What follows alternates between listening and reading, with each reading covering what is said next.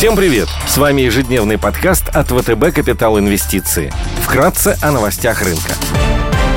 Глобальные рынки – Внешний фон с утра негативный. Фьючерсы на S&P 500 в минусе, минус 0,6%. Евростокс теряет больше полутора процентов, развивающиеся рынки снижаются на процент. Японский Никкей корректируется более чем на 2%.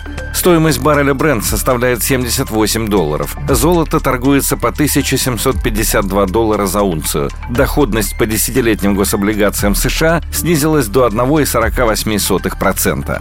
Сегодня в США пройдет голосование по инфраструктурному пакету. Будут опубликованы индексы потребительского доверия Университета Мичигана, индексы деловой активности в производственном секторе от Market и ASM. Также выйдет статистика по инфляции, личным доходам и расходам. Бейкер Хьюз представит еженедельные данные по числу активных буровых установок. В ЕС выйдет статистика по потребительской инфляции и деловой активности в производственном секторе. Германия, Великобритания и Россия также представят статистику по деловой активности в промышленности. В России вступит в силу ограничения для неквалифицированных инвесторов на фондовом рынке. Мосбиржа допустит к торгам акции 80 иностранных компаний. Торговые площадки Гонконга и Китая сегодня закрыты. В Китае отмечается национальный праздник Золотой недели. Идеи дня – Среди облигаций в евро хотели бы обратить внимание на бумаги Египта с рейтингами B2 от Moody's, B от S&P и B+, от Fitch 31 года погашения с купоном 6,375 тысячных процента. Египет – государство с относительно большой и диверсифицированной экономикой. Последние годы до пандемии экономика Египта была финансово устойчивой и показывала высокие темпы роста. Однако с наступлением кризиса, связанного с распространением ковид, в стране значительно вырос долг. По итогам 2021 года он может превысить отметку в 90% ВВП. Евровый выпуск торгуется под 6,5% годовых. Повышенная премия в первую очередь обусловлена неопределенностью, связанной с восстановлением туризма и уходом инвесторов от риска развивающихся стран в период пандемии.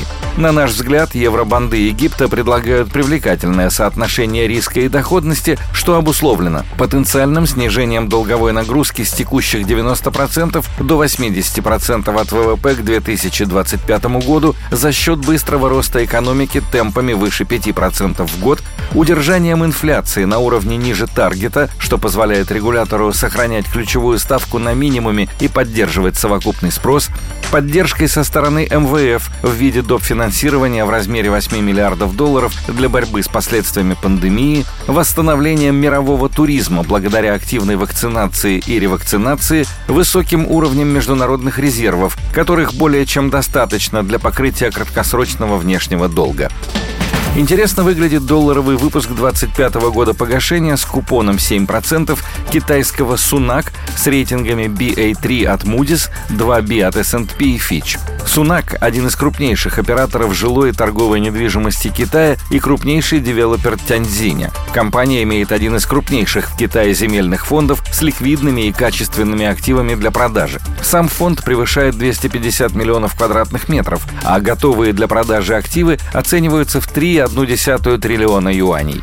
Бумаги китайских девелоперов значительно корректировались на фоне дефолта закредитованного застройщика Evergrande. На наш взгляд, реакция инвесторов была чересчур эмоциональной, а последняя распродажа чрезмерной. Бумаги сохраняют инвестиционный потенциал за счет сильных рыночных позиций компании, двузначного роста строительного сектора Китая, устойчивой регуляторной базы и перспектив снижения долга. Компания не испытывает трудностей с ликвидностью, денежные средства без обременения на 100% покрывают короткий долг. Большая часть долга – обеспеченные банковские кредиты, которые с высокой долей вероятности будут рефинансированы. Соотношение чистый долг на EBITDA находится на уровне 3,5x. Бумаги торгуются под 13,6%. Потенциальная доходность на горизонте 12 месяцев с учетом купона и роста по телу может превысить 25%. Спасибо, что слушали нас. Напоминаем, что все вышесказанное не является индивидуальной инвестиционной рекомендацией.